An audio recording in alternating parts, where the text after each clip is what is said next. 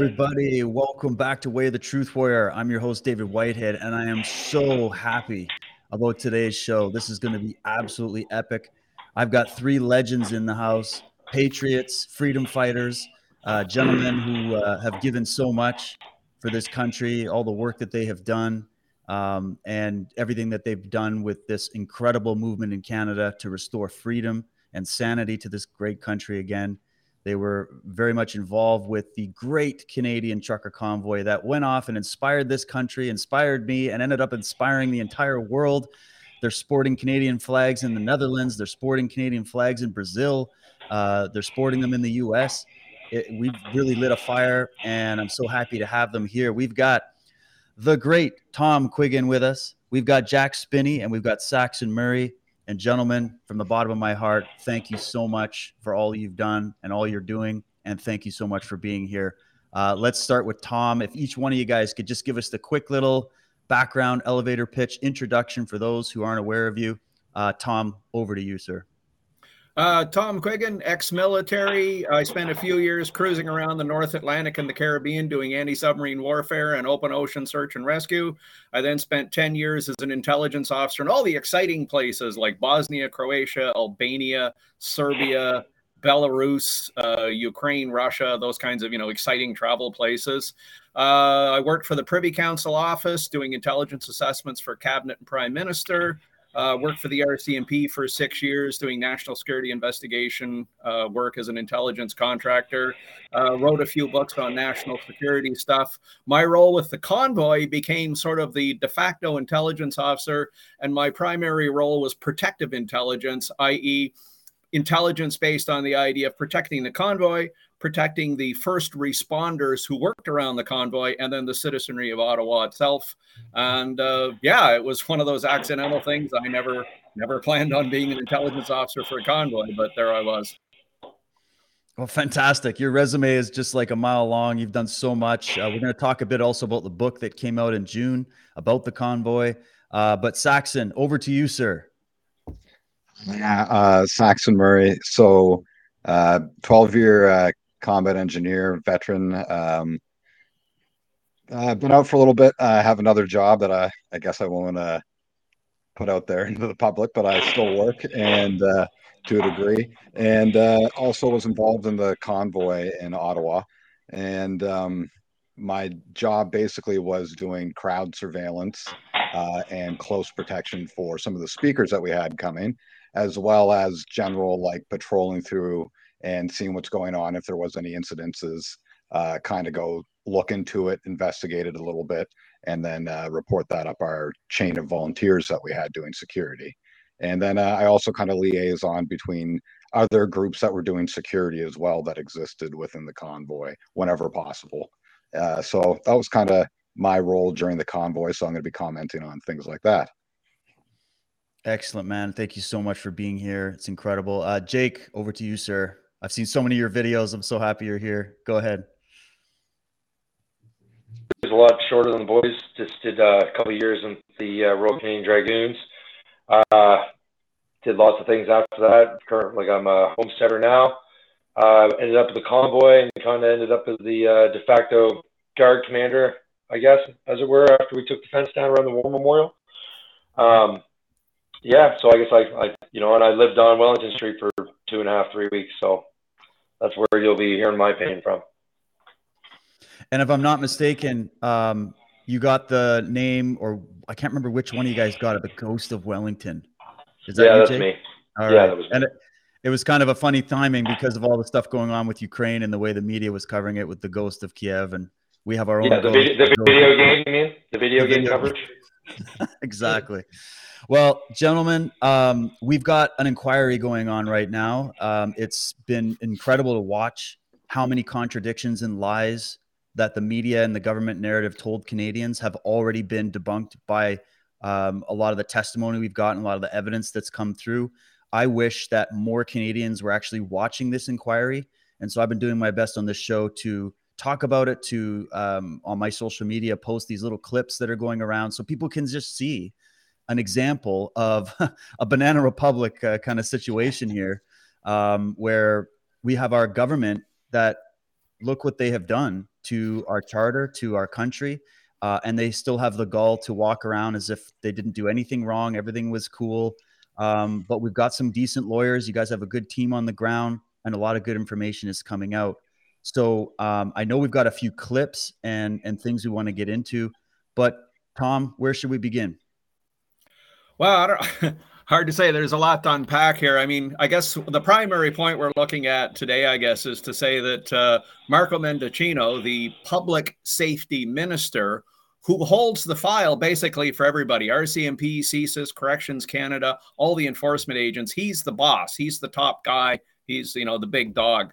Uh, we can go into a multiplicity of lies that have come out of this guy. But the most disturbing thing came out yesterday. He said he knew that at Coventry Road, where the convoy had its logistics base, that there were, you know, ex police and ex military specialists, and they had all this training, and they were there and they were going to use their super advanced skills. And their plan was to use, you know, these special operations and ideas to overthrow government.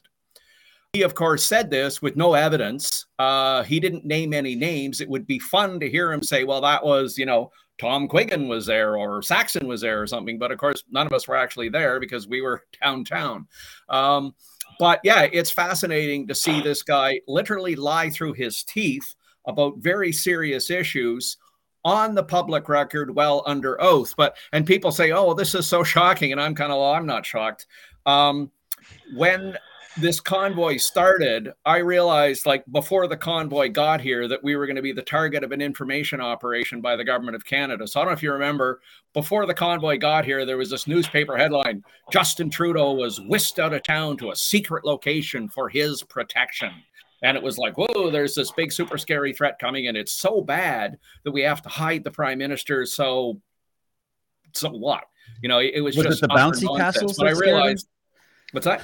I just said, was it the bouncy castles? Maybe too many bouncy castles. Yeah, bouncy castles. I don't know. Maybe he's allergic to hot tubs and the chlorine in a hot tub. I don't know. But uh, but anyway, I mean that was a thing. But during the uh, during the entire process, uh, I've come to view, and it's my own personal opinion, that the most continuous and most prolific liar in the government on this hasn't been necessarily Prime Minister Trudeau himself, but rather Marco Mendicino. He has lied consistently yeah. right from the start. He is informed of what actually happened. He's informed of the truth. And then he turns around and tells the exact same lie again under oath in Parliament on the public record. So uh, I'm just going to, my little part of this conversation, I think, before we turn it over to the guys who are kind of more frontline than I was. Uh, is to say, look, I wrote this book called Eyewitness to Deceit. It's about Prime Minister Trudeau's info war on the convoy. It came out in June, long before the commission started. And I was going to say, look, in the book, I refer to six specific, documented, verifiable cases where Mendicino lied to the public on record. So, in a parliamentary committee in April, uh, he referred to the arson attack that occurred in Ottawa and he's saying, you know, people live in apartment buildings, found their doors locked, and fires were being set, and the convoy was burning down these buildings. Now, fortunately, another MP jumped in and said, Whoa, Mr. Mendicino, hang on. We know that the Ottawa police investigated that, arrested two guys who had nothing to do with the convoy whatsoever, other than geographic proximity. That was it. And so, anyway, I mean, Mendicino knows that. He is the chief law enforcement officer for the whole country, and he lies about it anyway. And then he turns around and lies about it again later anyway. So, you know, one example. Uh, the second one is, you know, Mendicino is up there, you know, police found loaded shotguns in the truck, and he actually says um, it's a miracle. It's nothing short of miraculous that nobody was seriously injured. Now, of course, as we later know, there were zero guns found in Ottawa, except for one that was found in the person of an anti convoy protester. Zero guns in the trucks, zero violence, etc. Mendicino knows that. He's got access to every law enforcement agency in the country, but he continues to use that lie. Uh, he also talked about, you know, rape threats. Women in Ottawa were threatened with rape. They couldn't go out at night. This is terrible. Now, I go into this in the book at some length, but that was a social media thing put forth by one person. Everybody repeated it. There was nothing to it. But yet, you know, Mendicino says on the public record there were Ottawans who were subject to intimidation, harassment, and threats of rape. Again, zero evidence, nothing to support that other than one social media post by somebody. And in the book, I sort of show, you know, the whole thing was a fake anyway. Uh, it is interesting to note that uh, MP Rachel Dancho actually asked, she said, Well, Mr. Mendicino, if this thing is so serious and there was guns and rape and all of this stuff, why were members of cabinet, judges, MPs, and the citizens allowed to just walk up and down the street with no extra protection. And you might remember Rupa, the reporter who was from the National Post but is now yeah. over at True North. And she goes, Look, I'm, I'm a woman of color. I'm a brown person. I wandered around through the whole convoy and didn't run into a single problem. So again, Mendicino knows the whole rape story is a lie, but he does it anyway. Uh, Mendicino also just brought up again yesterday the whole issue of it was a national crisis. We had to have the Emergency Act because the borders were closed. We were losing billions of dollars worth of trade. And of course, when they imposed the Emergency Act, the borders were already opened. The blockades were gone. So that's just a false statement. The other thing is, StatsCan and everybody else came out and said, yeah, no, there wasn't really any disruption in trade. In fact, trade in February actually went up a bit. Uh, so all that happened is the blockades caused an upset for one day. The truckers go to the next port of entry, and away they go. So he's willfully lying again, using international trade and border security as an issue when in fact it's already been publicly shown on the record multiple times that it's complete crap. Now, the last one was, and this is to me the most famous one he is on the record at least six times, you know, this many, um, that the only reason they put the Emergency Act in was because the police requested it. And of course, throughout the summer, we've seen a stream of police officials going, not us. RCMP says not them. OPP, nope, not them. Ottawa Police, they didn't really have a chief while this was all happening, or they had three chiefs, depending on your point of view. But they have all said that uh, wasn't us. We didn't request it. The mayor of Gatineau says she talked to her police chief, and nope, wasn't them. And of course, none of the other police chiefs could request it Toronto, Windsor, Hamilton, whatever. So his saying that six times on the public record with the cameras running is a direct absolute lie. So, anyway, that's kind of my opening position on the whole thing. At Mendicino has lied repeatedly as part of a larger government policy of info war against the convoy. So, anything he says now, I'd reject it out of hand. Yeah, guys, you don't just trust these liars when they're proven to lie. Uh, well summarized. I'll just play the Coventry clip and then we'll jump right away to Saxon and then over to Jake. Okay, so here's that one that I've got. Let's see what the this liar is saying on the stand. Policies by the government, um, but then there was another group uh, that had um, other more uh, extreme objectives that was much more sophisticated and organized. And it's my recollection that that latter group um, was interspersed in a, in a number of different locations, very tactically, but that there was a concentration of that latter group at Coventry Road that was made up potentially of individuals who had previously served in either the military or in law enforcement. And that to me raised a concern, a very serious concern, about some of the counter operations that could be run uh, by uh, that group to overwhelm um, legitimate law enforcement. And that I think is exactly what Chief Sloly is getting at. Incredible. Saxon, over to you, brother. Yeah, so that's a very frustrating testimony to hear because, uh, as Tom was mentioning, uh, Mendicino likes to lie. And uh, right there, as a veteran who was involved uh, specifically with other uh, veterans and other ex police doing security aspects, uh, I was pretty familiar with the different crowds and groups that made up uh, the convoy just from doing my work of watching and kind of patrolling the streets, especially in the evening and stuff like that, when there would be more of a need for security because even the police presence would go down on most nights during the weekday. So um, there was no organized anything anywhere to begin with. Uh, so that's the first thing. And we already know throughout the evidence that's been presented at the inquiry that there was no violent organizations uh, that they actually had concerns about uh, or anything like that. Like we've already gotten through that point. But Marco Mendicino is up on the stand claiming that he had concerns because there were military and ex police organized and uh, they could overwhelm the police uh, using their tactics, and specifically at Coventry. And uh, I wasn't at Coventry very much, but uh, a lot of the people I talked to were. And the most that you would get from veterans' presence there was on occasion, sometimes they would go assist with watching the trucks in the evening, uh, kind of rotating in with the truckers themselves so they could get some extra sleep and things like that. So that would be the most that you would see from any veterans. And as for somebody who was working with other police doing close protection for people like Dr. Hodg- Hodgkins and uh, Maxime Bernier and things like that, taking them around when it was very busy on the weekends because they had threats against them uh, that we were intercepting uh, from social media and things like that from Antifa people or very uh, annoyed Ottawa citizens. Um, so we would get those threats and we understood that we had to have close protection for them. But we, at no point in time did I ever meet another veteran or police officer that wanted to do anything other than support the peaceful protest, help keep it peaceful. And uh, that was about it.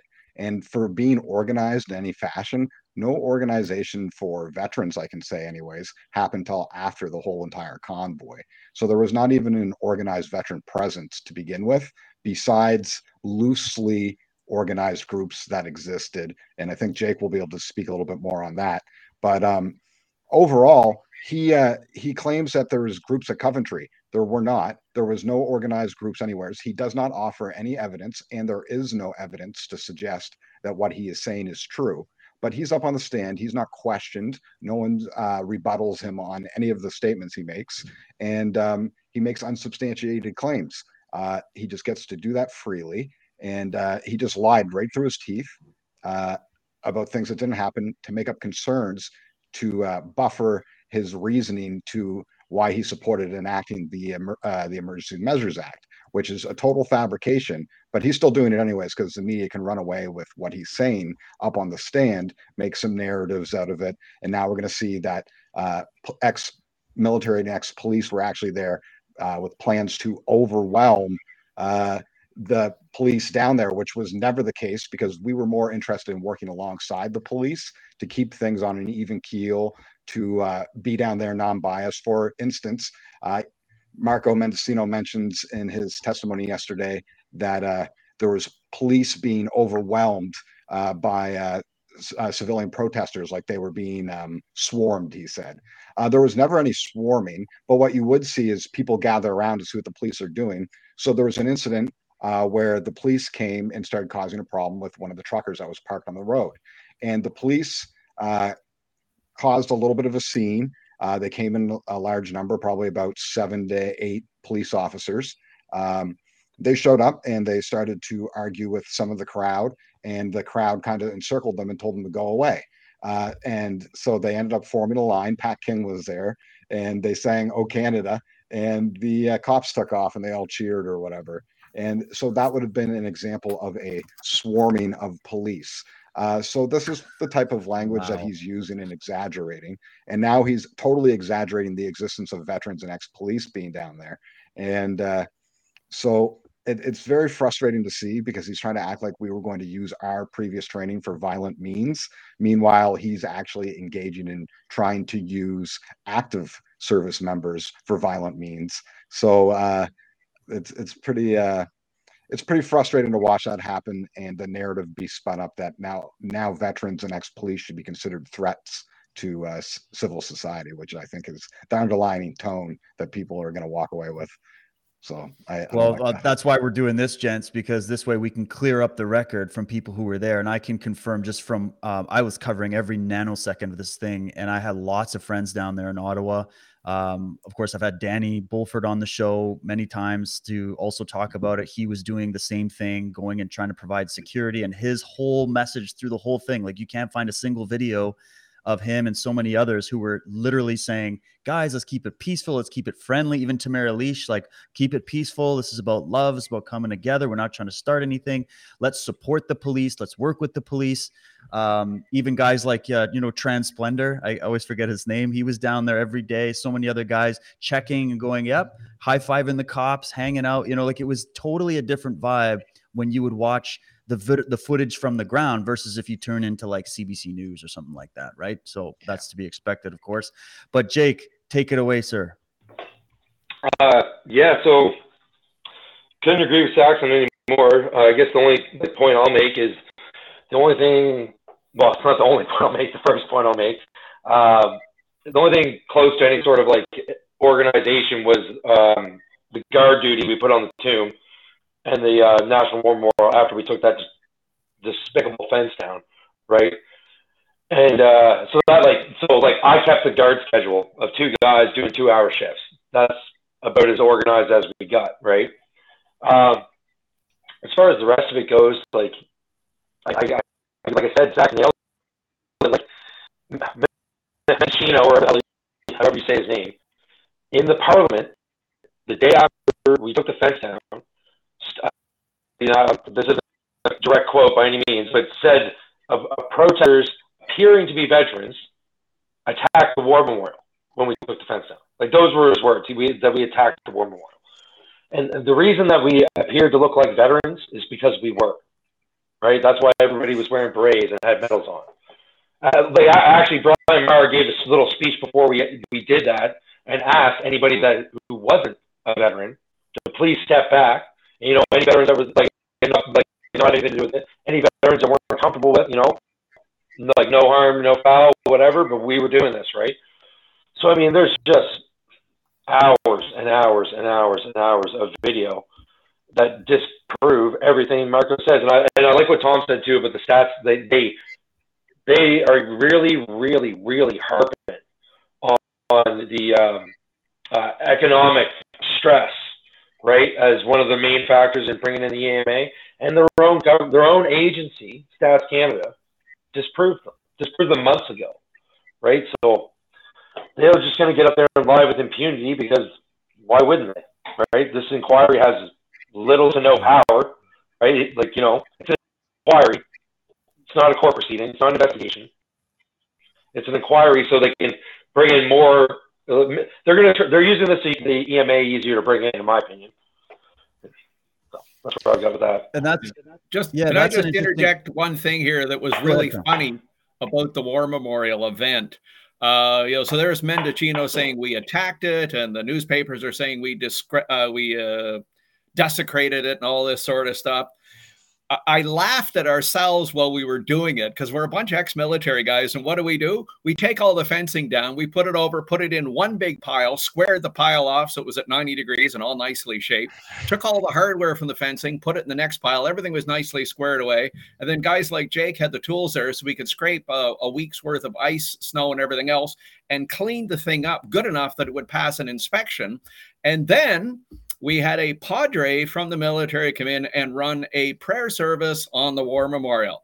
And I, I kind of just laugh at ourselves in the sense that, you know, here we are, you know, tearing the fencing down and attacking it, but we put it in nice 90 degree, you know, organized piles uh, and then had a padre come in. So the the distance between what really happened and what got discussed in parliament by guys like Mendicino is just amazing. Anyway, sorry, I just, I just had to say that. Uh, Dave, back to you. Oh yeah, no, that's that's. I'm glad you brought that up. It's such a good point because that's what I watched. I'm sitting here, guys, in I'm in British Columbia, and first of all, just the time that the trucker convoy happened was right around one of the darkest times that we've seen. Right, everybody was feeling so down, so low, and myself as well. And um, oh, I'm just getting a little bit of feedback. And maybe Tom, if you don't mind, just turning your volume down just a titch on your end. Uh, there you go. Um, the the feeling that I got was just immense hope, and I watched so many people around me that were like there were suicides going on like we've never seen before. There were people talking like that around me. Um, there's just it was incredible, and when the truckers lit up, I've never seen anything like it. I've never experienced anything like it. It's I'm getting goosebumps thinking about it right now.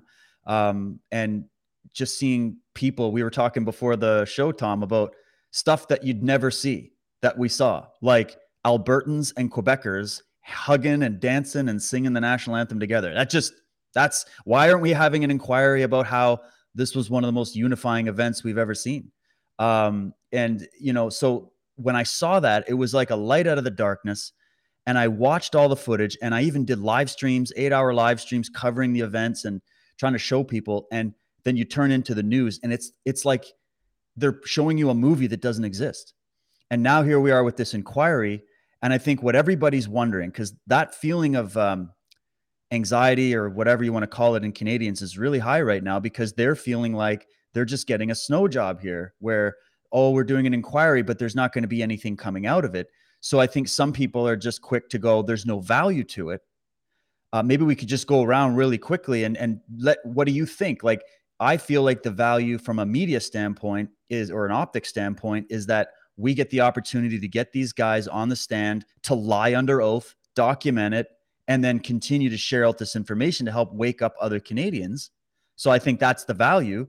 Um, but you know, I get that point where people like they're just going to keep protecting the government officials. Trudeau's probably not even going to show. He's going to hide behind the curtains again, or get COVID, or he's got to go visit Davos or something urgent. And you know, so people feel like we're not really going to get anything out of this. Do you agree with that, or do you think there is a lot of value to what we're seeing with the convoy? Uh, let's uh, swing over to Saxon first there. It's it's really mixed for me because uh, I have noticed that there seem to be two different types of modes of, uh, I guess, for lack of better terms, freedom fighter in Canada, and uh, I think that uh, a lot of people lean heavily on uh, hoping that other things are going to change things for them. But when it comes to the uh, the outcomes of the emergency measures Act inquiry. I think that largely uh, it's going to provide a lot of cover for the the liberal government, and it seems to be designed that way. Uh, yesterday, we witnessed the uh, government ad- object to bringing in um, unredacted evidence. Uh, to, so that could be examined and cross-examined appropriately by the uh, convoy organizer lawyers. And um, so we see things like that happening. Uh, the uh, commissioner himself already ruled not to bring in any of the unredacted evidence as well. So it just shows that they're not really interested in getting to the truth. And um, I feel that it's basically it's because it has to happen after the Emergency Measures Act is uh, enacted. You have to have an inquiry. They pick the judge. The judge is connected heavily to the Liberal Party uh, in the past and currently. And um, what are we going to do? Uh, I don't think we're going to really get much other than lies that we can show. And I think that's unfortunate because a lot of people do uh, deserve to get some type of, uh, I don't want to use the word retribution, but uh, to have some accountability shown uh, on right. behalf of these governments uh, that have come down hard. I mean, the only evidence of violence that there has been so far has been the videos of um, um, Chris and uh, the other lady there who uh, were beaten by the police and had rifles pointed at them and things along those lines. Uh, and they tried to hide that stuff from the public as best they could. So the, that's all that really you need to see to know what this inquiry is really about is how they're acting about going to, along with these things. And unfortunately, I don't think it's going to bring anybody to account. And um, if anything, they're going to use anything they can, which is why they don't correct Mendicino or uh, ask him to substantiate anything he says. Um, they're not they're not going to do anything but make it easy to bring cover for the the liberals or make them sound like maybe they're kind of stupid and they don't understand things but that's passable to a degree um, so it, it, it's a show unfortunately and i think that most people need to start really understanding that um, the best thing we can do is get together in our communities and support each other. Because at this point, uh, things are unfortunately, I'm not trying to be a doomer, but things are getting are getting worse, and there's not going to be much to do other than protect yourself and your friends. Right, right, right. Uh, Jake, what do you think, brother? Yeah, I think zach nailed it there again. But uh, the, I mean, the one thing that I've gotten out of the inquiry was like I knew about the Privy Council, but now that I have like I know their names and their faces, that was a bonus for me because those are the people that have been string pulling for years that most people have never heard of, right? Everybody knows Mendicino, everybody knows Trudeau, right? So that was a positive, I think. Um, again, I, I got to agree with the not uh, not rest, not retribution, but the Uh, a little bit of validation, I guess, from like you know, okay, so I wasn't crazy. Like that stuff did happen, and they're putting it on record. But as far as any like, if anybody thinks anybody's losing their job over this, or there's going to be anybody put in jail from the government, I mean, don't get your hopes up on that one for sure. But and that's about it for me. Like I agree with Saxon. Like find friends for sure. Yeah, it's good points. And uh, Tom, when I get, let's get your comments. And I guess the maybe the way I'm thinking about it is, we have a captured government situation, and in order to weed this sort of Canadian deep state out, for lack of a better term, I think it's actually pretty accurate uh, we it's going to be a step by step marathon because Canada has been sadly asleep at the wheel on so many of these issues, but we're slowly getting a crash course. Um, you got a lot of you know a lot of people in Ottawa, you know a lot of people all over the country. Uh, do you feel like more people are starting to wake up to the truth about this? Do you feel like it's getting worse in that front? Do you, and do you feel like this inquiry could maybe get things into evidence or into um, what do you call it setting precedent of some kind that could lead to further court hearings or things because there are these we got a lot of things going on in BC for example where there's a lot of stuff with Bonnie Henry and there she's back in court I think coming up again uh, there's a lot of different people trying to bring their case for what went down with the mandates and I'm just wondering if the if the inquiry in any way would be a positive thing for helping to gather the evidence so that we can pursue further legal action down the road. What do you think about all that? Um, I think, uh, yeah, well, wow, a lot of things there. Okay, so first thing, um, I think the the inquiry itself is part of the larger process of waking people up in Canada. Uh, as Saxon and Jake pointed out, the thing has no teeth. No one's going to jail. No one's going to get fired. People have consistently lied verifiably under oath, and they won't be held accountable in any legal sense of the term.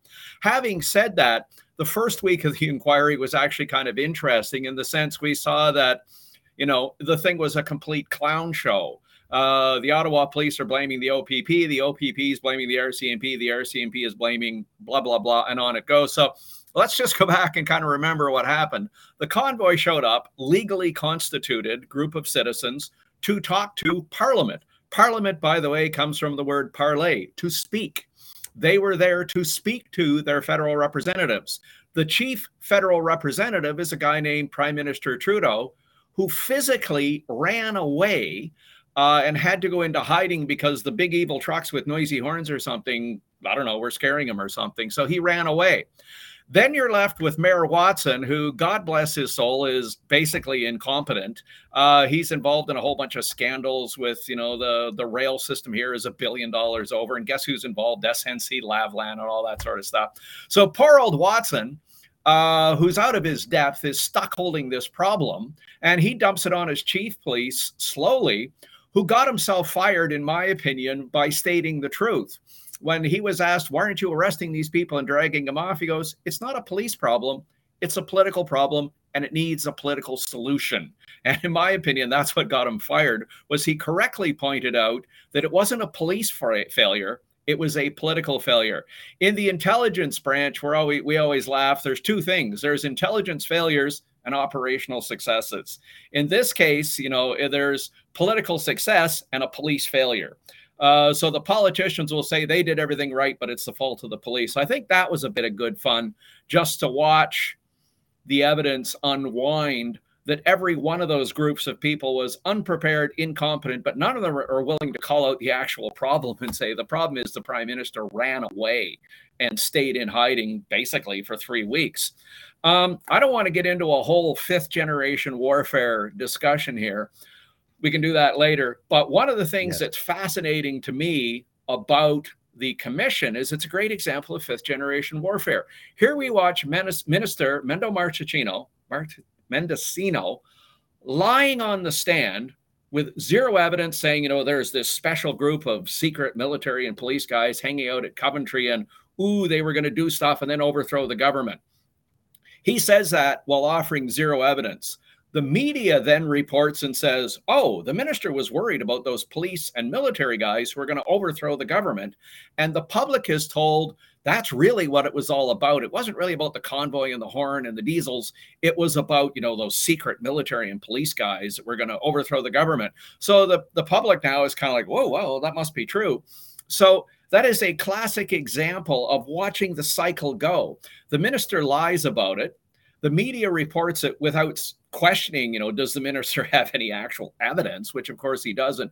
It's fed to the public, the public believes it, and then the cycle goes around and around again. So in my book, I mean, Eyewitness to Deceit, I wrote this thing because to me, the entire campaign uh, by the government of Canada was an info war against the convoy from square one. And it's fascinating to watch the Commission of Inquiry playing its role in this info warfare of allowing guys like Mendicino. We're going to see uh, Omar Alghabra, who's lied through his teeth repeatedly about the convoy as well. Oh uh, and, you know, they get to get on the stand, lie without any accountability, and that becomes part of the public record. And there we go. So, I'm like Saxon and Jake. I'm kind of mixed. On the one hand, it's good to see people out there. It's good to see the testimony. It's good to see information getting out onto the public record. On the other hand, uh, no accountability. Uh, nobody's going to get cross-examined later. Uh, I mean, I can prove that you know Mendicino lies through his teeth repeatedly. Uh, in my book, uh, Rick and I actually went through each footnote, like the 200 footnotes we put in there. Each footnote is individually assessed for source reliability and information credibility to a level I would walk into court into a federal court in Canada with my book to testify to every footnote and every statement. So, you know, Mendicino's a liar. The press will not challenge him on these issues. So we're left with, you know, independent media, private media, and small groups to raise the issues and put the truth out there. So, again, like Jake and uh, Saxon, I'm mixed, but, you know, it's a process, it's occurring. And I think at the end of the day, you know, more people are going to watch this and they're going to kind of say, wow, you know, what is really going on here, which is a good thing.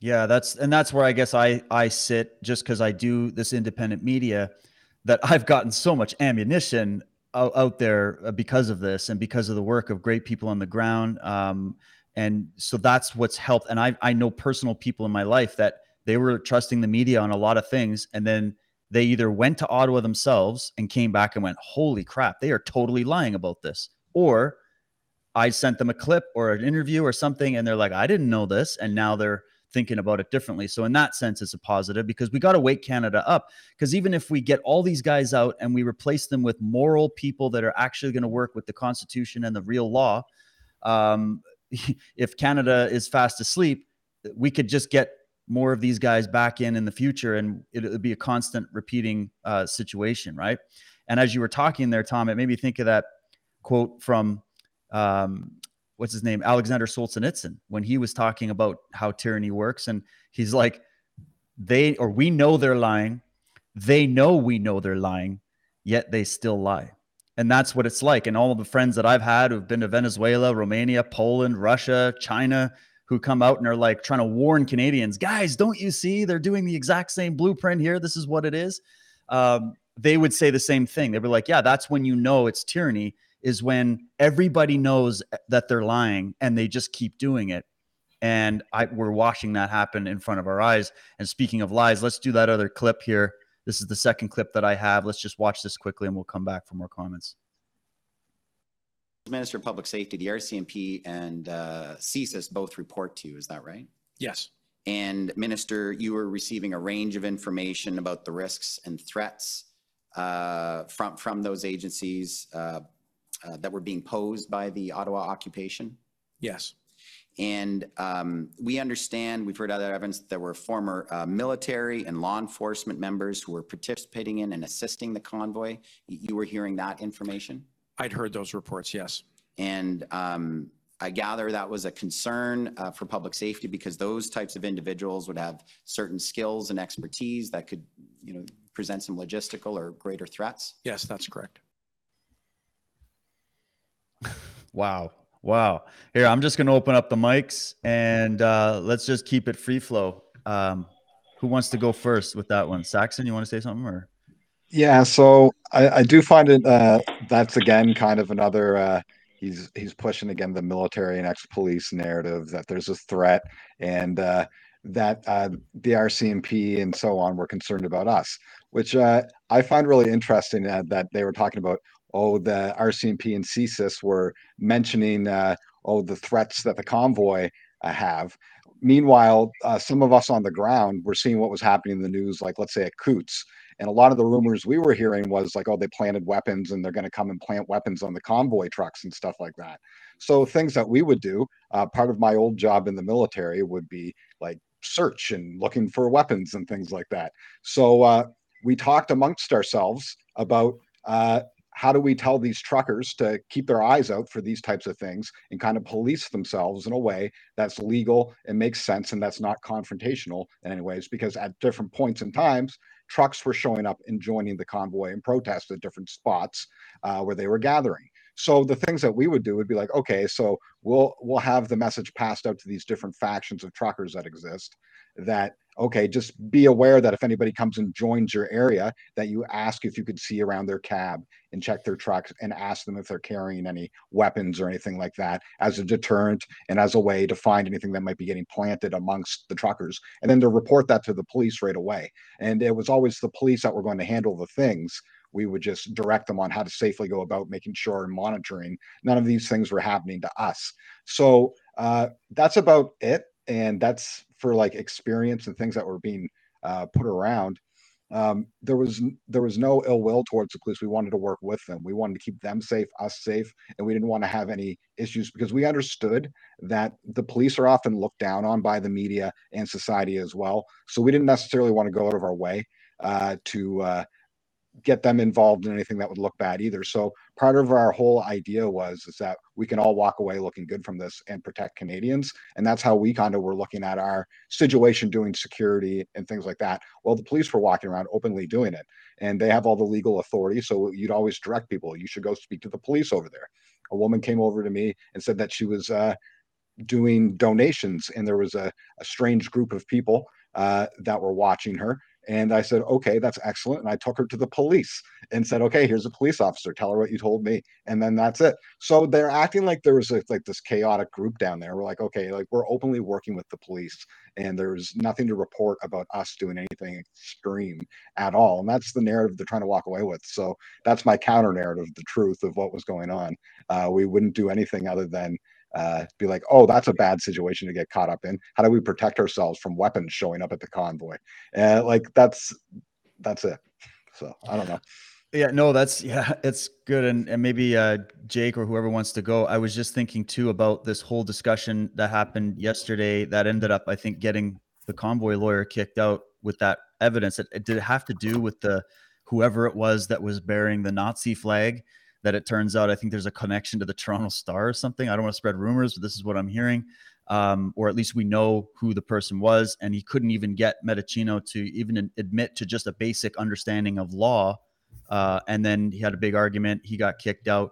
But do you guys have any comments on that? Because the average person that was listening to the media uh, is is conflating the truckers with literal Nazis, and yet we just have the one sighting of that flag and then I remember watching footage people were sending me of when the counter protesters came in. There was like nine communist flags flying around.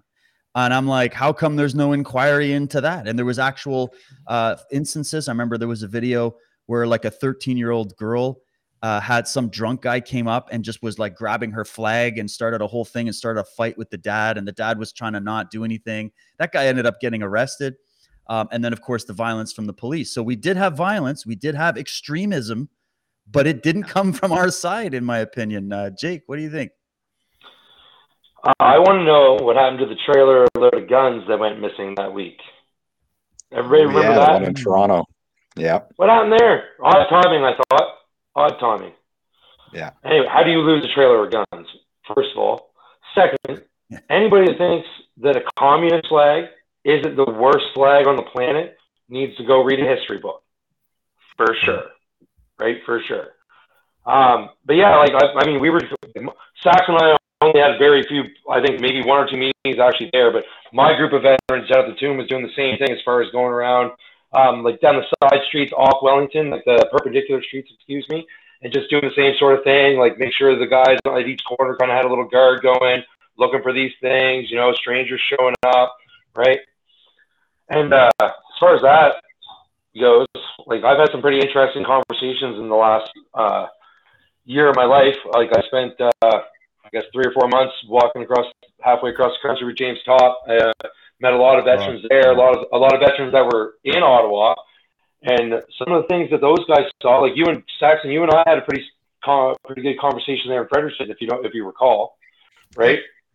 That wasn't the last or first or last time I had heard things like that, right? So I was more concerned about uh, the agent provocateurs than anything else, to be honest. Yeah, and they were there. Yeah, just one other thought to follow up uh, with that is a lot of people ask, well, what were vets even doing there? Why were you involved? Why did James Topp walk across Canada? What were you guys up to?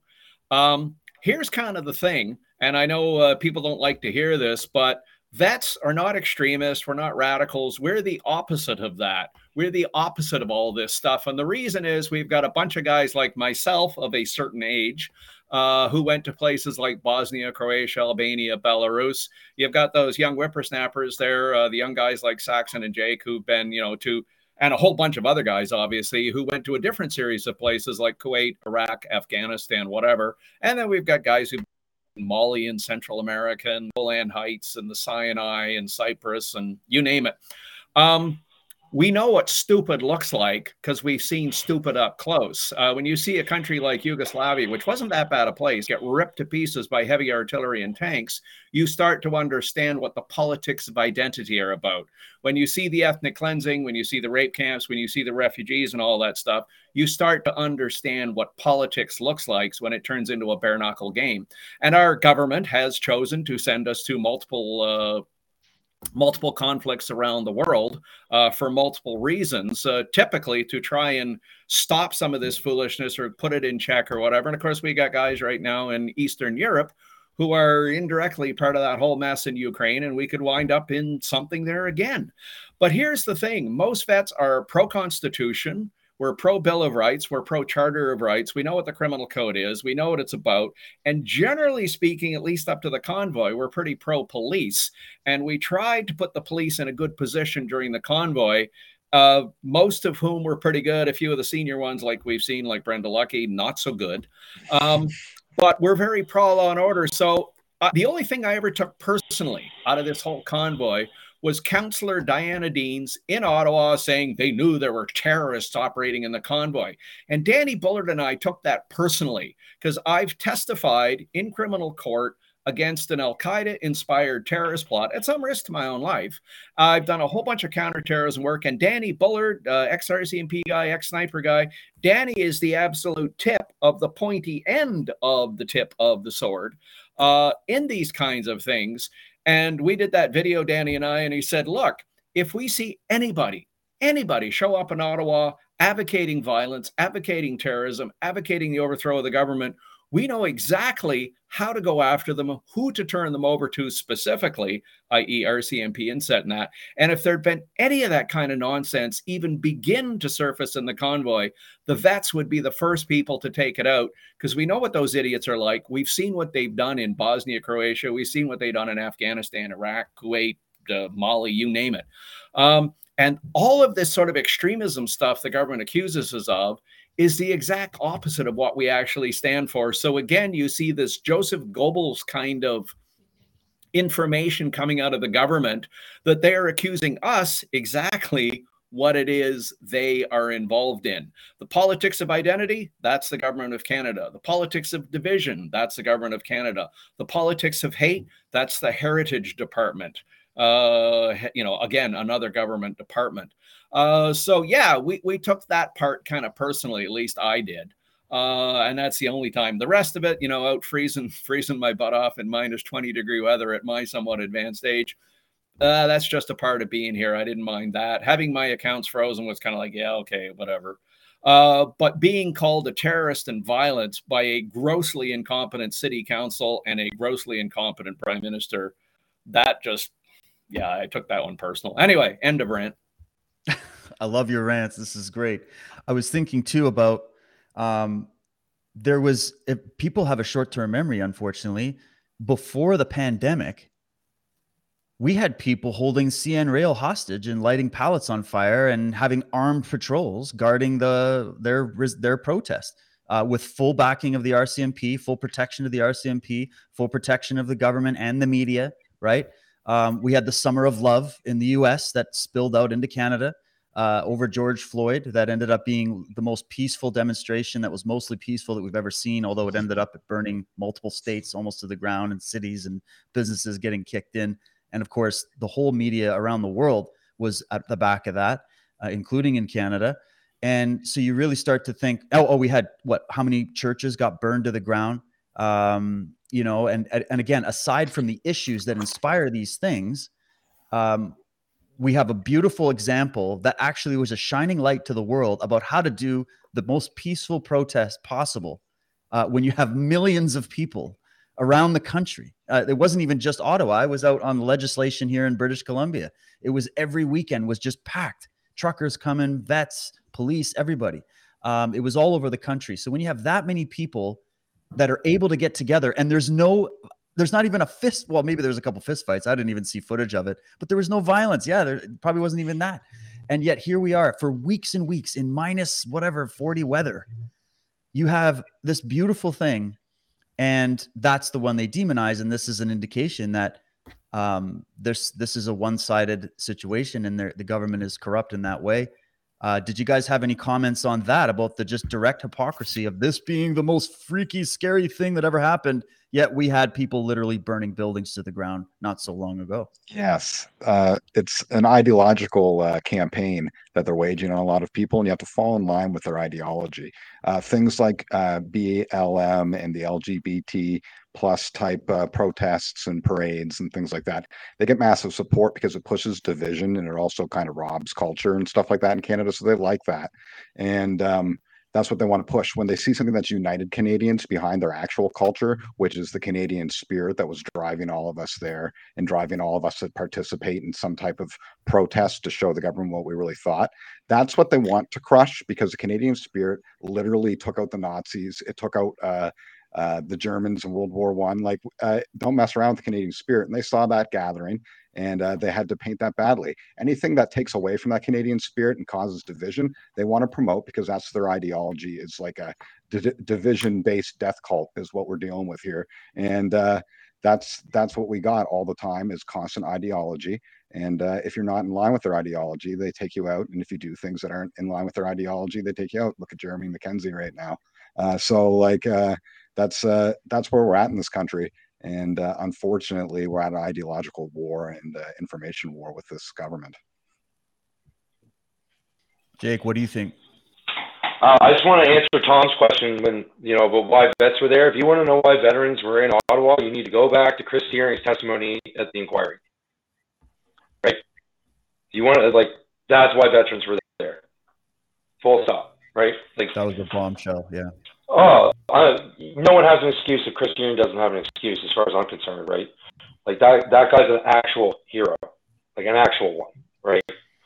Um, yeah, I agree. I agree with Saxon, Tom, and no surprise, but uh, it's an ideological war, right? Like, and I and I totally agree with what Saxon said about the Canadian. Like, that was the true, or you know, that's a little bit cliche to say even now, but that was the Canadian spirit, as far as I'm concerned. You know, I never went I never went on a tour or saw no combat myself, uh, but I grew up. I live in the house today that uh, my parents built. You know, on land that's been in my family since 1861, and my grandfather was uh, wounded in the Battle of Ortona in Italy in 1944. Right, and I to this day walk by his medals. Right, his medals for bravery in the field, his campaign stars. Right, and they just want to do everything they can to tear that down. Right. Look, look, look why why do you think that we're allowing non uh, citizens into the army at this point, permanent residents, right? Because they've created a culture within the country that the young men of the country, which since time immemorial have filled the ranks of any army, don't have any pride in their country, right? They're taught to hate themselves, hate their ancestors. You're all racist. You know, men are women, women are men. or or not or whatever. You know what I mean? So why? Like, and I don't know, man. Like, not to go on too bad of a rant here, but why would any of them want to sign up for the military? Right. Right. Well, you get to wear a pink tutu now. That a pink tutu now. That's pretty exciting. Um, Boys, we didn't have boys, that when I- I joined. Uh, I saw I saw some guys in Truro on the way home the other day, man. That both of you would have shit your pants. Like, I'm talking a literal blue mohawk, right? Blue mohawk, blues boots not blouse, man. Like, basically kind of a, a, a bitty bag was what he looked, like, man. I was just like, my head wanted to explode. You know what I mean? Like, you imagine showing up for roll call in the morning and you're, to your warrant seeing you looking like that, like. Yeah. So not only not only have we we have a what was it twelve thousand people we've lost this year, recruited free. The standards are in the toilet, quite obviously. We just talked to uh, some of my drag extra dragoon buddies. They talked to a guy recently, and they're down. So normally a, a troop in the Army Corps is thirty-two guys. The troops now in the regiment are sixteen guys. That's only four vehicles per troop in an armor regiment, man. Like that's half. We're at half. Wow. Yeah. Just Right, and that's- Watch and like- Russia. just to follow up, David, on your comments about uh, terrorism and this sort of stuff, uh, and events that were occurring, like the church burnings. Don't forget, there was also an incident in British Columbia where an oil facility was attacked. All, multi-million dollars worth of heavy equipment was destroyed in a planned, right. coordinated attack. And as someone who's extensively on terrorism, someone who's testified in criminal court and federal court on terrorism, I feel perfectly comfortable in saying that attack on that oil facility met the narrow legal definition of a terrorist attack. So those folks who carried out that terrorist attack have faced no repercussions. The RCMP says they're investigating. It's been almost a year now. Nothing's happening. I'll tell you, nothing's going to happen. The attacks on the churches can be considered vandalism in some cases. When you start burning them, is it terrorism? It's a tough discussion to get into without knowing the motivation of the people. But certainly it's over in that direction. So when Trudeau was asked about, well, what about this burning of churches? You know, is this serious? He goes, well, yeah, they're burning churches, but you have to realize it's understandable. In other words, people Yeah. are angry. So, you know, it's okay to go out and burn stuff down. Oh But God. yet, with the convoy, where we stressed peace, where we cooperated with the police, where we shared our intelligence with, I went around and banged on police car windows and said, Here's our intelligence reports. You need to read them. We stuck them on Twitter, we stuck them on uh, Google Drive so everybody could read them. Uh, we get called terrorists, and people are hunted down and exposed in public with illegally hacked material saying, Oh, you donated $20 to that convoy so you know we're going to ruin your life and we're going to associate you to terrorism. So yeah we've got actual terrorists in canada blowing stuff up for political reasons and the rcmp and the federal government remain completely passive in the face of this. But if you have a major demonstration in ottawa that well basically embarrasses the government you get the terrorist label, you get investigated, you get your accounts frozen, you get tossed into jail. And for the record, Tamara Lich is a political prisoner, let's be clear. Um, and also, just while we're on the subject, uh, Jeremy MacKenzie and Pat King, you can have your opinion of them. You can like them, you can hate them. Up to you, free speech, whatever they say, there it is. The reality is, neither one of those guys worked for the convoy. Neither one of them had any decision making role in the convoy. Neither one of them played any role in which truck went where or which can of diesel fuel wound up anywhere. Both of those guys are social media operators. Yeah, they had a big following. Yeah, they had influence that way. But the fact that they've been arrested and harassed and all that stuff, uh, to me, falls into the heading of a, of a political prisoner. Now, I don't think we should go down the road too far today because there's ongoing legal cases, and I don't want to get into it and sort of corrupt the process and everything else. But uh, when uh, Danny Bulford wrote the uh, the introduction for my book, and he says, and and I agree with him that either one of us, as experienced professionals in testifying in court, and Danny as an RCMP officer, would happily walk into a criminal court or a federal court and say Pat King, Jeremy MacKenzie had zero influence on the outcome and the decisions of the convoy. Both of them are big time social media people. And again, you can choose to like them or dislike them. That's up to you. Yeah, exactly. The government, Sorry. when they come in and they start moving past just well, it's even bad enough with the censorship. That's something that I've experienced and many other content creators. I've been kicked off every mainstream platform because I covered the pandemic, I covered the elections, I covered a lot of these things that you're not allowed to talk about, even though the most the most important subjects possible. I started interviewing doctors, I started interviewing professors that Canadian professors uh, that were coming out in against a lot of these mandates and and the justification for it and you just start to go well um, there was numerous ways the government could have prevented this uh, event. Number one they could have answered the call for a public discussion with health canada with uh, the three doctors that came to that event. Uh, but instead they didn't even show. We had dr byron bridle who's like one of the world's most renowned virologists and here he is warning people to this exact moment about the real science that they're suppressing about these shots that led to the mandates.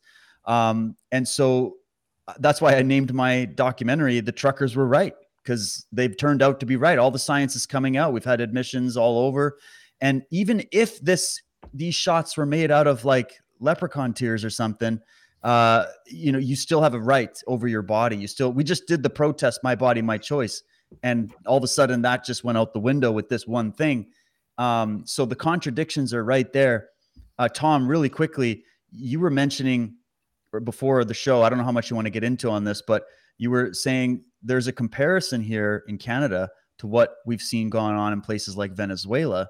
Um, I've had some friends on here to talk about this, and one of the first things they do is start to demonize the the majority of the citizenry, uh, the middle class, and then uh, they start the division games. Then they start the censorship process. They start the censorship process maybe at the bottom, and they move up to the intellectual class. They start censoring them and then it moves from that very quickly to boots on the ground, outright tyranny, and all the other stuff. Did you want to just quickly comment on that, Tom?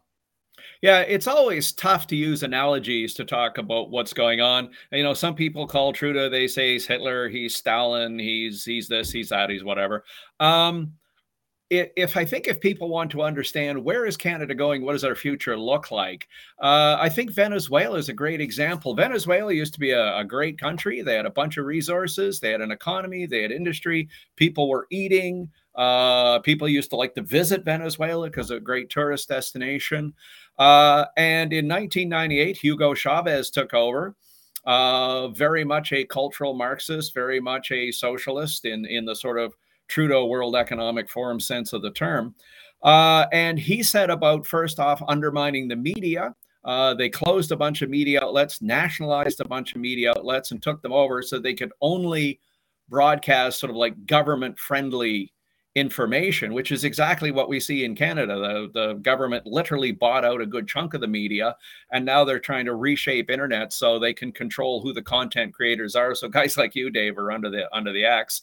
Uh, they disarmed the population by making it illegal to own most firearms. And if anybody noticed yesterday, the government of Canada just came out again and said any center fire uh, semi automatic with a clip or something is now on the banned list, and any shotgun is on the banned list. So they're working their way down to disarming Canadians completely. Um, they've essentially sort of taken over and controlled much of the political process. And again, this is a conversation for an entire show, but um, Justin Trudeau is prime minister with 21% of registered voters having voted for him. And even Elections Canada came out and admitted they, they sort of, oops, lost 200,000 votes uh, during the last election. Not quite sure where they went. And that 200,000 votes would have been enough if they were properly distributed to change the outcome of the election, which our media didn't cover at all. Black, Black Locks media covered it. A few other people covered it, but nobody else did. But what we're seeing also the same thing is the government in Venezuela took over the oil industry and crippled it, took over most of the heavy industry, crippled it. And then a whole bunch of the smart people in Venezuela started just leaving the country uh, because they realized there was no future for them economically or socially. So uh, people you always say, well, you know, it can't happen here in Canada, and Canada can't do this and can't do that. And it's like, well, guys like me and guys like Saxon and a whole bunch of other folks have been in places like Bosnia and Croatia and you know wherever where things were actually pretty good and yet three, four, five years later you've got heavy artillery and tanks in the street. So Right. just to close off this rant I'll say yesterday it came out or was it this morning? I can't remember. Anyway, it doesn't matter. It came out today that Justice Minister Lametti, Public Safety Minister Mendicino were discussing whether they should use tanks in the convoy. And I think this was about February 3rd. So this is like early on. And one of them says to the other in a text, you know, well, we got to talk to Anita, i.e., the defense minister, you know, and find out, well, how many tanks do we have? And then the other guy comes back and says, well, how many do you think we'll need? We need to know this. And it's like, oh, one will probably do the trick, uh, but we'll check and find out. So you have a justice minister and a public safety minister willfully having a conversation about talking to the defense minister about how do they get tanks onto the street. This is oh, China. This is Tiananmen Square. This is Egypt yeah. in the revolution. This is Venezuela. This is every third whole, you know, third world banana republic we've talked about.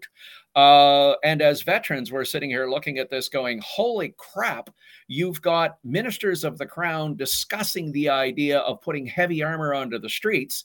And then, just to make it completely interesting, earlier testimony, RCMP commissioner is talking about taking military personnel, dressing them up like they're RCMP, and putting them into the street. Now, fortunately, in defense of the military here, I think a number of folks at the military just kind of went like, whoop, nope, we're not getting involved in this. This is not us. We don't get involved. We'll provide, you know, medical services or we can do this and do that, but we're not getting involved in the actual street fight. So I think it's good. But having said that, the military is going full woke. They've got struggle sessions now you have to go to and identify yourself as a white racist and a supremacist, and you're the cause of all the problems and all. So our military is sliding towards being a woke military. And I think again, I'm often around here. Sorry about this, but there's there's two oh, kinds good. of military. There's a military that serves the country. It defends borders. It advances political foreign policy overseas. It participates in alliances like Canada does with NATO, or you do peacekeeping like we did through the UN or whatever.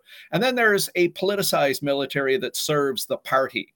So just so folks know, in China, the military doesn't address itself to the government, it addresses itself to the head of the Communist Party. That's who controls the military. And what we're seeing in Canada and the United States as well right now, we have this military that is increasingly being bred and shaped to express the idea that they are there to serve the will of the government of the day, which is the exact opposite of what we were taught is we stay out of politics, you're there to defend democracy, not discuss it.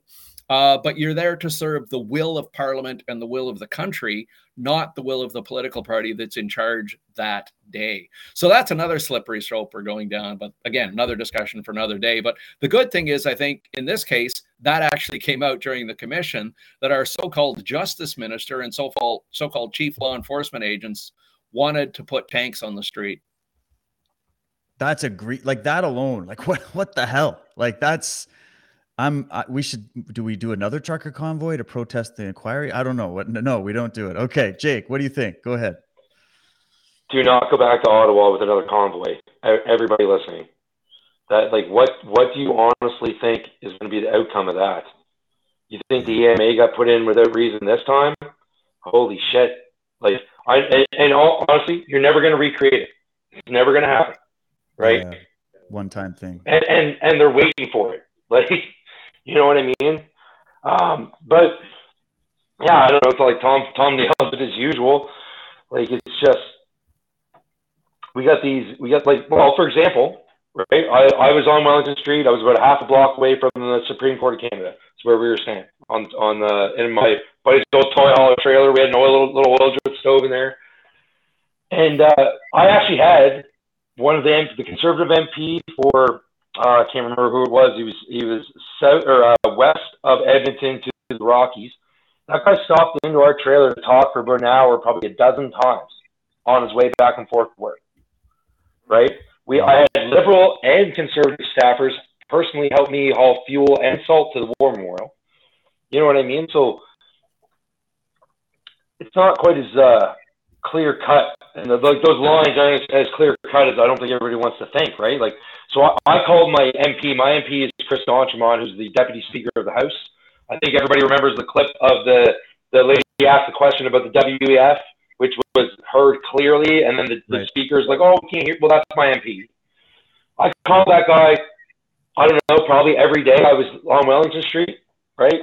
Hey, group of vets meet at the War Memorial every day, 1300. You know, the outcome of that was my number is to this day blocked on all three of his offices. Wow, what does that tell you? But, well, it tells me that it tells me that I don't deserve representation. That's what that tells me. Right. That's bullshit, man. Yeah. Just a comment on Convoy 2.0. I've seen a lot of people. They've come to me. I've I've had the police and stuff come to me and say, "What's going on with Convoy 2.0?" And and I tell them honestly, I don't know anything about it. I'm not involved in it. Uh, like, don't ask me any more questions. But to have any kind of substantive demonstration in Ottawa right now that looked, smelled, or felt like a convoy, to my idea, would be a disastrous idea. This town is so full of hate right now. It's so full of anger. It's so full of vengeance that the government of the day, and I mean Trudeau, Mendicino, Lametti, uh, what's her face there, uh, Chrystia Freeland, the deputy Freeland, prime yeah. minister and finance minister, they are just looking for any excuse to take people down in a very hard way. And my advice would be to do something different. Form communities in your neighborhood, approach your local politicians, approach your local MPs, start going after these guys. Big street demonstration in Toronto, go for it. Winnipeg, Vancouver, whatever. Have a demonstration on the Hill in Canada, great. Um, but any sort of a, a, formed thing like a convoy, I think people want to create, recreate that massive three week long party that was so full of love and caring and parties and reconciliation and all that stuff. People want to recreate that, and I understand why they want to do it because it was one of the greatest events in Canada. Uh, but to try and recreate that right now, uh, I think A would be very difficult. B, the last the, the, convoy was itself not really organized. It was a grassroots thing that just came out of the ground.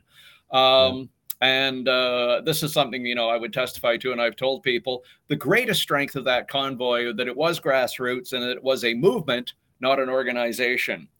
Perhaps the greatest weakness of the convoy was it wasn't an organization because it was grassroots and it was a hundred different people running it. Um, but again, I don't think you can recreate that kind of event and hope to have it come out the same way. And as we've seen, we have a series of ministers in government who are laying down deliberately a series of narratives, a series of lies to set people up so they can destroy them. And that was one thing we were worried about in the convoy is they continuously provoked violence. And my opinion, I put this in the book and I'll tell you here, I think Jagmeet Singh and Prime Minister Trudeau and a bunch of others were trying to create a political space where violence was acceptable the attack on Shepherds of Good Hope, which they tried to blame on the convoy, wasn't the convoy. That was your sort of local, shall we politely call them anarchists. Uh, but you know, they were trying to create a political space where violence was acceptable. Therefore, the government would come in and crush it. And I think they were massively disappointed by the convoy that, as provoked as it was, it never bit back. I think they were really upset with James Topp and his arrival in Ottawa that there was no violence there except for four idiots who had nothing to do with the march. They were provocateurs trying to provoke the police. And it was Veterans for Freedom that formed a line that blocked that violence and stopped it from spreading.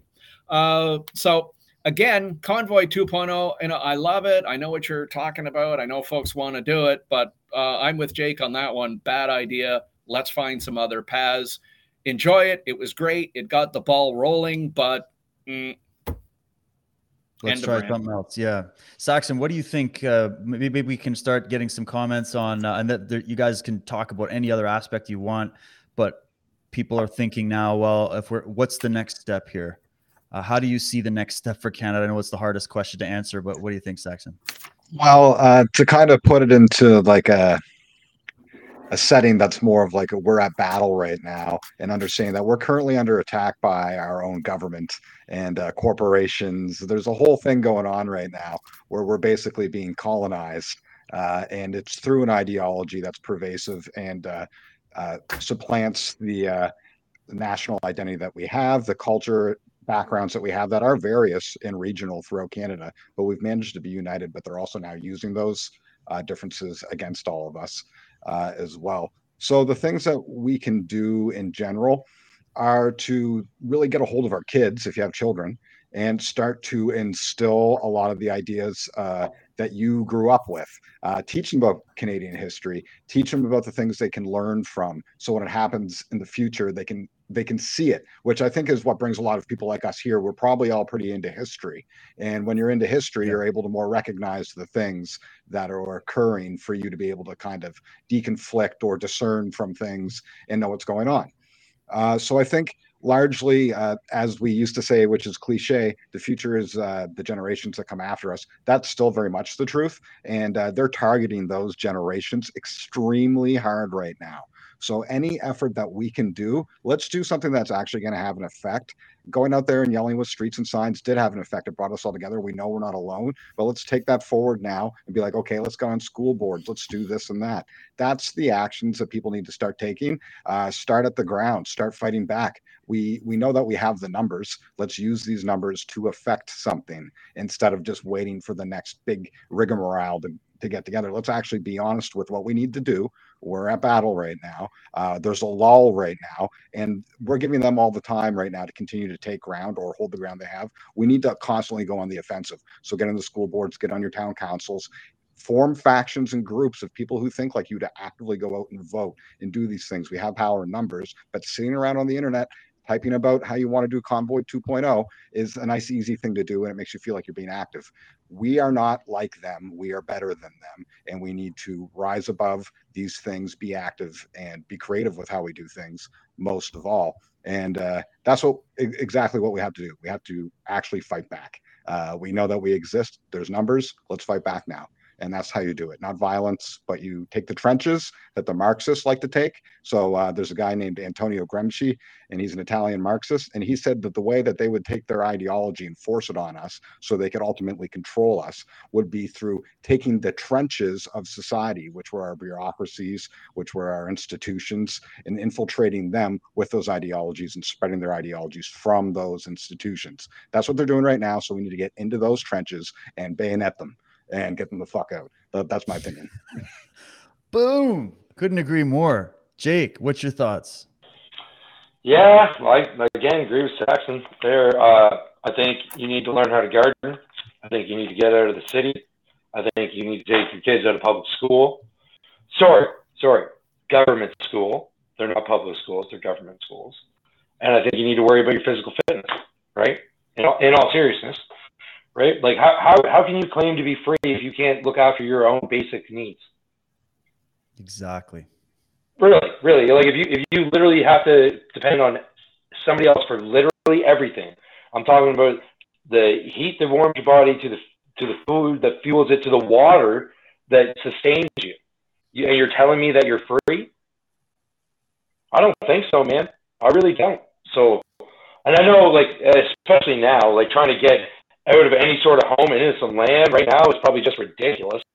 Like, I I truly appreciate how uh, lucky I am to live on a on a like you know family land that's been farmed for you know generations, right? For sure, but like the, the I can'ts are going to get you nowhere for sure, for sure.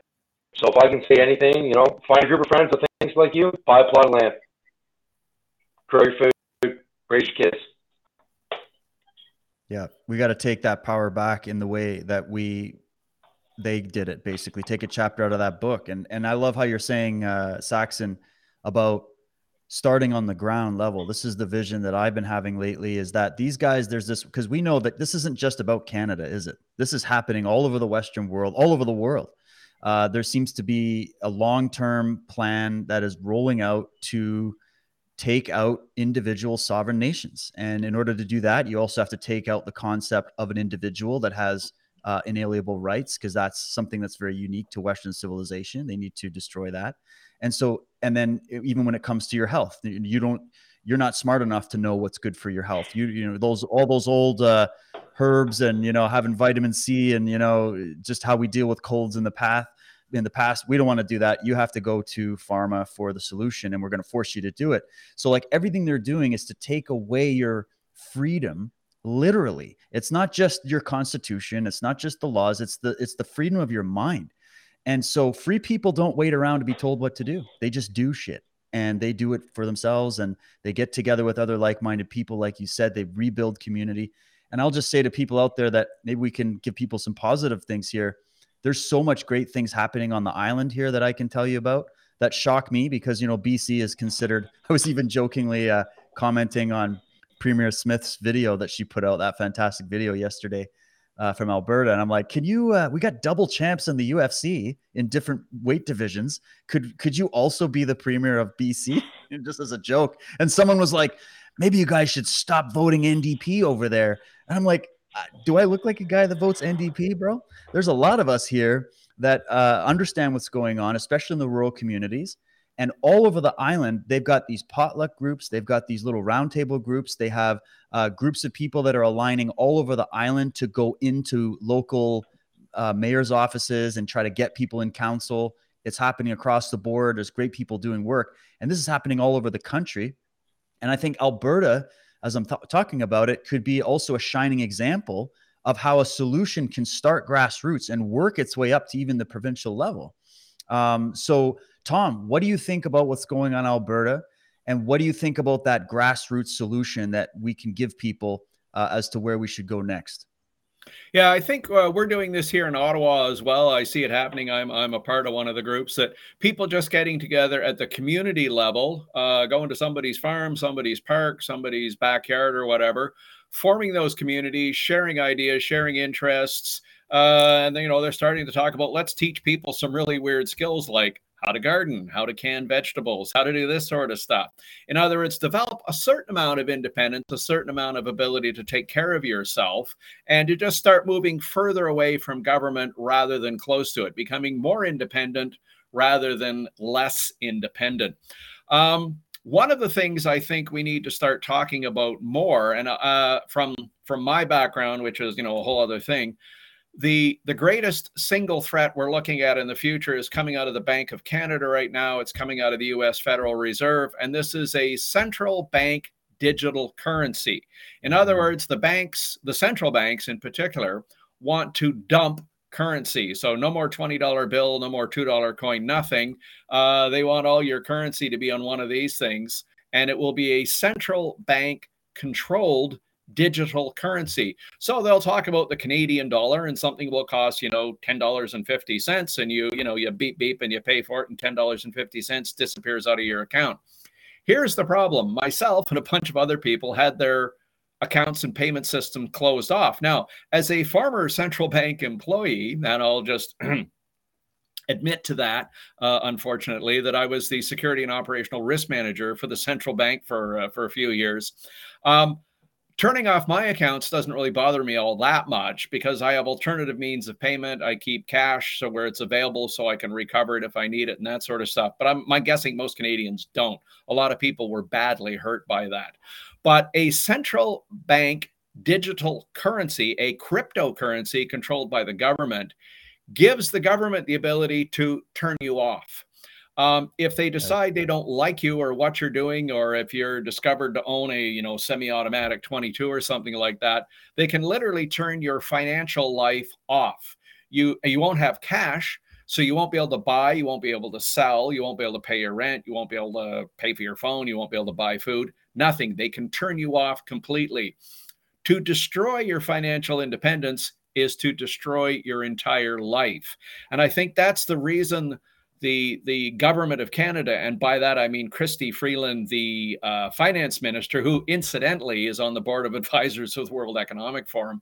That's why they went so hard on right. destroying people's money, closing their accounts. She actually wanted to seize the money, not just close the account, but actually seize the money. And you would have to go into the government and apply to get your money back from them. That's where they were at. Now, fortunately, that didn't happen, but that's what Christy Freeland was trying to do when the government controls your financial life, they control you 100% totally. They can destroy you at any particular time. So, anybody in the future that says the wrong thing uh, that upsets the government, you don't pay your parking ticket, they turn your life off. So, my advice to people right now at the community level is use cash more frequently. Take money out of the bank, take cash out of the bank, use it to go to, you know, the grocery store to pay for your haircut or whatever. Uh, the more cash that's in use, the, the better it is to try and keep the cash system going. Also, you know, contact your member of parliament, contact your MLA, whatever, and tell them central bank digital currencies suck. We don't want this. A central bank digital currency is a social control mechanism. If you upset the government, they turn your life off. And oh, yeah, by the way, every dollar you spend will be traceable. So if I go to Jake and I give him 10 bucks because he helped me fix my bike, and Jake gives 10 bucks to 10 bucks to Saxon because you know Saxon bought beer last night, and then Saxon gives you $10 for you know buying a new microphone or something, they know where that $10 went. They can track it and turn everybody off. Uh, so each penny, each dollar, each, you know, sort of 50 cents will be traceable, trackable. So they'll know who you deal with, who you talk to, where that money went. Uh, they'll be able to tax it. And if they don't like the group, destroy the entire group at once. So, yeah, that to me, I think if there's a ditch to die in, uh, that's it. Is that's the final frontier. Once there is a central bank digital currency, it's over. Freedom's gone independence is gone. You're completely dependent on the state. And just in case anybody thinks I'm sort of making this all up or, you know, I, I'm, I'm putting it over the top, the Bank of Canada right now has a section of somewhere between 15 and 50 people. It looks like it's actually 50 people working on the central bank digital currency. Our neighbors to the south, the US Fed, the US Federal Reserve, their central bank, is running a test program right now to check all this stuff out with a bunch of industries to see if they can get it work working. Who's one of the participants? TD Bank, Toronto Dominion Bank in the United States. Obviously, they're American arm, but they are participants in this thing. So the big banks are into it, the central banks are into it, and that one is an absolute showstopper. Once again, sorry, end of rant. Oh, I'm so glad you brought that up, Tom. That is incredibly important. Everybody's trying to think about ways around it. I can only echo the same thing get local. Uh, remember, what is wealth? Where does wealth come from? Does it come from the money? Does it come from the digital currency? Or does it come from the people? Jake, you got something to say here? Go ahead. Your, your wealth is the amount of time you can work for, like be at your own, like not have to work for somebody else, as far as I'm concerned. That's your wealth. Right. You're produ- you're producing, you're producing the value, you're producing the labor, you're producing the production. Think about the farmers. Uh, think like look, this was going on in the Netherlands. They're worried that they're creating that centralized system and they're now taxing them on their nitrogen and all of this, which is going to completely destroy independent farming. And that's what that was about. Um, you know, we got Brazil up in arms about their election. Um, that's going to be interesting. So, what I want no, to no, people- no, no, they're excited about the World Cup. The CBC said they were excited, excited about the World Cup. Okay, they're super no, they definitely don't have the army headquarters surrounded. Okay, that's not what that's. You spread misinformation. Exactly. Oh my God. But this is all good things, and you know, maybe we can leave people with. I don't want to leave people with hopium, but I want to leave people with hope because I think without hope, your country's done. Your life is done. You have nothing to lean for. We, even though we are in the thick of the fight, and here we are with warriors that know what that's all about. I wasn't in the military, but I've studied the warrior tradition and martial arts my whole life. So I come from that same sort of spirit, I think. Um, you know, where you have to fight back against it, but we need to have hope going into this battle. We can't go into battle thinking we're going to be defeated. Otherwise, you're already, you've already lost. Even if you will lose, you go in with the mindset, I don't know how I'm going to win, but I know I'm not going to lose. Like that's kind of where I'm at. So um, maybe Saxon, uh, and we'll just go around the room. Do you have anything that could inspire people? Um, do you have any sort of parting words that could give people some hope in this very dire situation we find ourselves in Canada?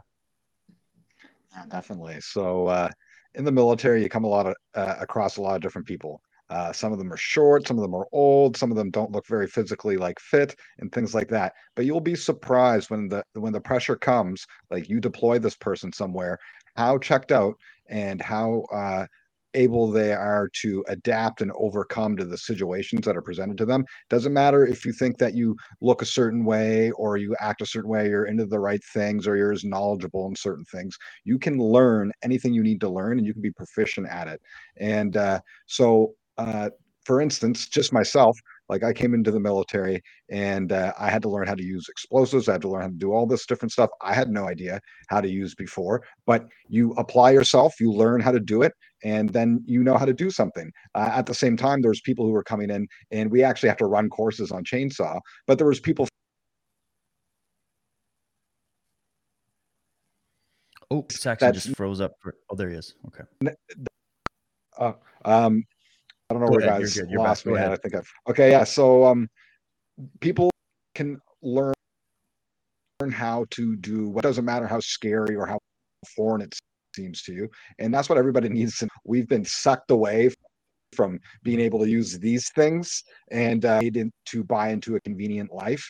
And life is not convenient. And uh, we need to understand that, uh, attack that aspect, uh, and be able to adapt to all changes that are coming by filling our heads with knowledge and using our hands to do things again. And that's all. That's all we can really do is start to rely on ourselves and the people around us. And uh, I guess that's what I w- would like to say to people is that you are able to do more than you think, and uh, the time to start acting is now. So uh, start to motivate yourself by learning new skills uh, and things like that. There's all kinds of different things you can do. Uh, YouTube, just YouTube itself has tons of things you can learn. So start learning those things. Just go do something, learn it, and you'll be better for it. I love it. And also that feeling of being productive um, is really, really good for mental health. If you feel like you're stuck in the mud and there's nothing you can do and it's all hopeless and oh my God, we're all going to, then it's over. All right. You've already lost. But if you can at least, maybe you can't fix all the big problems that you want to fix, but you can at least start with trying to be productive and seeing progress in developing a skill. It's so powerful just for your mind, just for developing you as a strong person. And we need strong people if we're going to have a free country. So I love that advice. Jake, what do you think, brother? Uh, I think people should look to James Topp, to be honest, and not not you know what he personally did, but the example he set for what you, anybody can do. Right? You know, like to, to, not to belabor Saxon's point, but like that was his whole message in my in my opinion. You know, I spent a pretty significant amount of time with him. I literally walked in the man's footsteps half the day every day, and that was about you taking some personal responsibility and affecting change where you can affect change. Like James got that literally historic meeting at the House of Commons because people wrote letters, right? We had a lady at uh, our meet and greet outside of Montreal that used to work for the CBC that told us that one call to the CBC about you know complaining or saying they like something, they equate to take as a thousand people think like that, right? call every day, write a letter every day. You know, like, and again, I I, I have to go back to this man. Like, I'm a man that works with my hands every day, and I know the calm that it, it brings me for sure, and that feeling of uh, oh, what's the word I'm looking for? Um, capability, right? right? Like you feel capable, right? Yeah. Which breeds strength, you know. So I guess first look to your personal responsibilities would be my last little ticket. I love it. That's beautiful. And thanks for bringing up James multiple times. James, if you're listening to this, brother, we love you. We support you. I've had James on the show numerous times. That was absolutely epic. What a legend. You've set an example. Um, and I agree. Follow that example. One man, truth against the world, one against the many. What an amazing example. Those are the ones that won freedom. Hey, Tom, in history, you're a student of history. It's always been the small, the few, the individuals. It was never the masses uh, up against insurmountable odds. Uh, even the freedom that we won here in the West was won against all conceivable odds uh, at the time. And yet here we stand. So if we did it then, we can do it again, right? Yeah, one interesting thing, just to follow on Jake there, he referred to the meeting that James Topp got in Ottawa, and that was actually huge. It should be remembered that the convoy spent three weeks here. It was literally the focus of the world but the convoy couldn't get a friggin' meeting with anybody at the federal level. Nobody, nothing. James Topp, on the other hand, was able to sort of take some of that momentum from the convoy, build it across the country. His team organized a letter writing campaign, an email campaign, and everything. And they managed to wind up meeting, I forget what the actual number was 20 MPs or 22 MPs or whatever it was 22. Yeah. Okay. Thanks, Jake. Uh, and it kind of, so that went from zero to 22. So, I don't think that those MPs were, you know, full of patriotism and love for country and all this sort of stuff. Maybe they are. I don't know. My sense very much is they were doing this kind of holding a finger up and saying, wow, we think the winds are changing in this country. So I've got I've got a real mixed view on the future. And, you know, sorry about this, but on the one hand, I'm quite pessimistic in the sense we're moving into a recession. We've got a government headed by, you know, World Economic Forum people like Chrystia Freeland, who is going to drive us down a path we don't like. But on the other hand, the winds are changing, positive things are happening. The convoy lit people up. James Topp, I think, inspired a huge part of the country to show that one or two people can make some real differences. And I think this idea of waking people up, forming, commu- forming con- community groups, and starting to pressure government from the bottom up is actually working. So, hard times are coming economically the recession is going to be bad there's lots of talk you know in financial circles about depression about sovereign debt crisis and all that kind of stuff. But there is at least, hopefully, maybe a light at the end of the tunnel. And this time it's not going to be a train coming, I don't think. So, uh, yeah, do have some hope. Do prepare yourself for a fight. Do prepare for a struggle. Tough times are coming. But I, I do believe there is a positive future out there. Uh, I think it's coming. And I think more people are waking up to the idea that. Globalism, cultural Marxism, whatever label you want to stick on this stuff. It's a fancy term for Marxism. It's a fancy term for centralized totalitarian governments.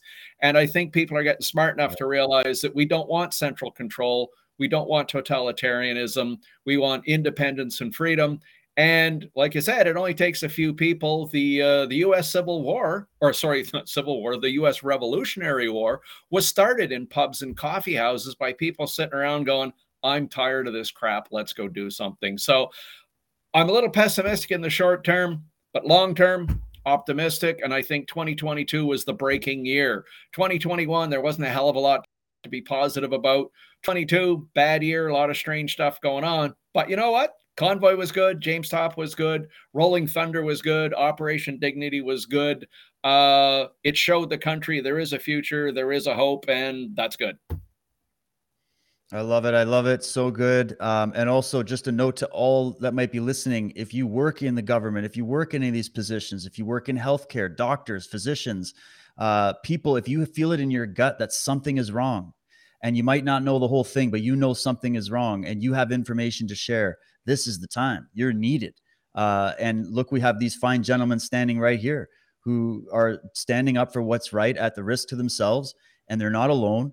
And Canada, don't feel like you're alone either, even though it looks dire here. This is a fight that is being taken to these globalists all over the world. And there's tremendous things happening when you zoom out and you get the big picture. And you can say, wow, we could have been in a really, really, really bad situation, much worse than we are, had there not been any of this resistance that we do see on all of these different fronts. The media has egg on their face all over the world. They're being shown to have been lying this entire time on so many different issues. That means people are moving towards independent media. People are getting off the censorship platforms and moving to censorship free platforms because they want to have discussion my job as independent media, I feel, and everybody else should feel this as well, is to keep the conversation going. Because if there's no more conversation, even with the other side, uh, then it leads to physical violence, and that's not going to work out well for anybody. So keep the conversations going in your families and friends circles, even if it's hard. You know, we got Christmas coming up again. Um, you know, keep keep that spirit alive and don't ever stop speaking the truth, even if your voice shakes. It's making a difference. It is making a difference. I'm in a unique position where I get emails from people all over the place and I meet with different groups. And uh, just there are some really, really fantastic things that are happening, even though it is scary as fuck right now. I get it. But keep your cool, learn from these great guys, look at these examples, and start becoming active in a positive, legal, peaceful way, of course. But get active, join this fight for freedom. And I think we can save our country in the long term as well. So I just want to say, uh, gentlemen, It's been an absolute honor to sit here and have this discussion with you. You guys are welcome anytime. Uh, anybody involved with the inquiry, anybody that needs to get some information out, get a hold. I'm going to use this platform to help blast this out. Uh, but much respect and love to all of you guys. Keep doing this great work. And thank you so much for joining me for this awesome chat today, gents.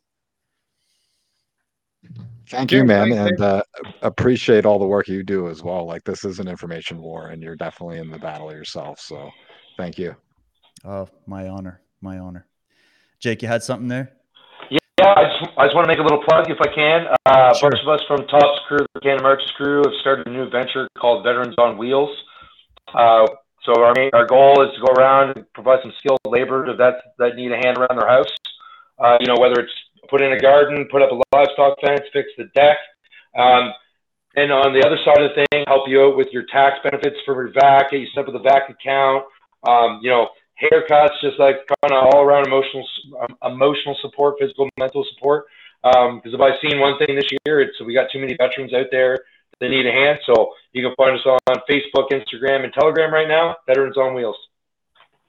Amazing, amazing. Tom, um, where can people find your book? You do a podcast, if I'm not mistaken. What you doing? Uh, not doing the podcast right now. Uh, V4F does have a podcast. Look that one up. You can find it on a bunch of different channels. Jeff Evely, uh, V4F. Um, the book is Eyewitness to Deceit, uh, written by myself and Rick Gill. Uh, the subtitle of the thing is Prime Minister Trudeau's Info War on Freedom Convoy 2022. Uh, it's self published on Amazon because publishers, of course, won't touch this kind of subject right now. Uh, but God bless Amazon. And I got complaints about that company. But they publish stuff and they don't ask questions. So that much is good. Amazon is actually a free speech company hard as that is to believe. But yeah, Eyewitness to Deceit, uh, written by myself, Tom Quiggin, and Rick Gill, and it's on Amazon. Amazing. I'm going to check it out myself. Saxon, any final plugs there?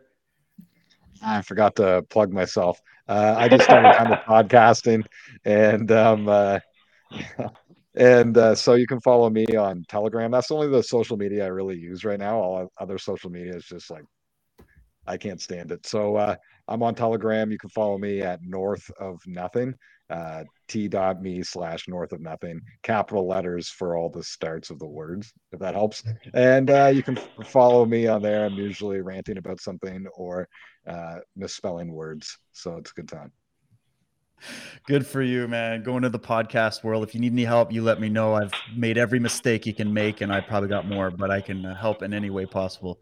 All right, guys, we're gonna wrap it. Let's get back to it. I'm gonna go find out what's going on with this inquiry, see what lies they're spinning. Um, but let's do this again sometime. And uh, I just want to thank you again, and thanks to everybody for tuning in. If you found value, which you should, please share this out far and wide. Download it, make clips of it make these things go viral. Let's get the truth out there because truth is going to win in the end. Watch it, watch it happen. All right. Thanks, everybody. Love you lots. We'll talk to you soon. Cheers, everybody.